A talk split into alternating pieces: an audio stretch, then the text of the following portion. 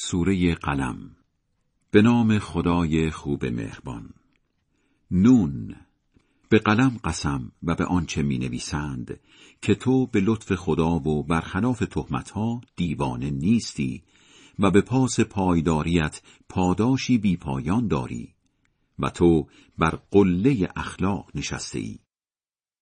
به همین زودی ها می بینی و می بینند که کدامتان دیوانه اید. البته خدا بهتر می‌داند وضع و حال آنهایی را که از راهش به در شده اند یا در راه درست قرار دارند. دنبال روی آنهایی نباش که تو را به دروغگویی متهم می کنند. دوست دارند کوتاه بیایی تا کوتاه بیایند.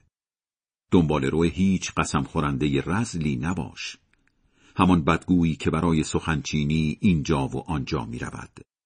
به شدت بخیل است و زیاد خواه و سهلنگار. گستاخ است و گذشته از آن بی اصل و تبار. به صرف اینکه اموال و اولاد فراوان دارد وقتی آیه هایمان را برایش می‌خوانند می‌گوید اینها که همان افسانه های گذشتگان است. به زودی بینیش را به خاک میمانیم ما امتحانشان می‌کنیم همانطور که صاحبان باغ سوخته را امتحان کردیم. وقتی قسم خوردند که صبح زود میوه های باغ را بچینند و ذره به نیازمندان ندهند. شب که خواب بودند بلایی از طرف خدا به جان باغ افتاد و باغ به تلی از خاکستر تبدیل شد. صبح بیخبر از همه جا همدیگر را صدا زدند.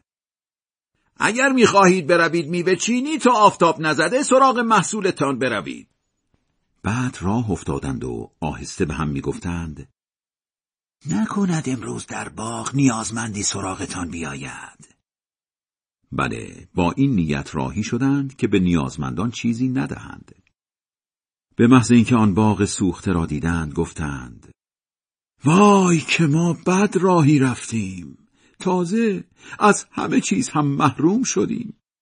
عاقلترینشان گفت نگفتم به شما که چرا با کمک به فقرا به یاد خدا نیستید؟ گفتند بله تقصیر خدا نیست خود ما بد کردیم. آن وقت ملامت کنان به همدیگر رو کردند و گفتند خاک بر سر ما واقعا که گردن کشی کردیم. امیدواریم که خدا به جای این باغ بهترش را به ما بدهد. ما دیگر به خدا رو کردیم. این طور است عذاب دنیا. کاش می‌دانستند که عذاب آخرت از این هم بزرگتر است. از طرف دیگر خود مراقبان پیش خدا باغهای پرناز و نعمت دارند. آیا فرمانبران را با گناهکارها یکی می چتان شده؟ چطور قضاوت می کنید؟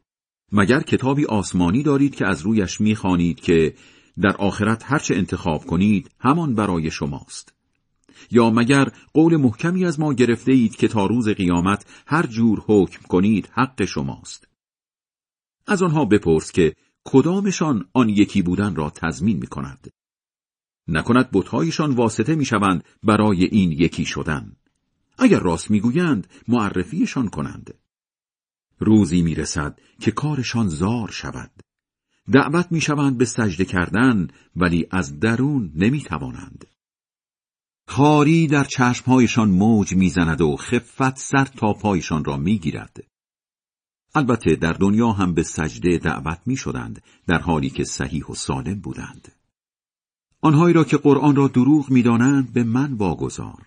از جایی که فکرش را نمی کنند کم کم گریبانشان را خواهیم گرفت. البته به اندازه کافی مهلتشان می دهم چون نقشم حساب شده است. مگر برای راهنماییشان مزدی از آنها خواسته ای که از پرداختش کمر خم کرده باشند؟ مگر علم غیب پیش آنهاست که حرفهایشان را درباره تو از رویش می نویسند صبر کن تا خدا فرمان عذاب تدریجیش را پیش ببرد. مثل یونس هم نباش. او برای نجاتش بغزالود صدایمان زد. اگر به فرض لطف خدا در قبول توبه شامل حالش نمی‌شد در حالی به آن ساحل بدون گیاه انداخته می‌شد که مستحق ملامت بود. پس خدا برگزیدش و جزو شایستگانش کرد. وقتی بود پرست ها قرآن میشنوند کم مانده که با چشم زخم به تو آسیب بزنند. تازه می‌گویند او دیوانه است. در حالی که این قرآن فقط مایه یادآوری جهانیان است. خدای بلند مرتبه بزرگ راست می‌گوید.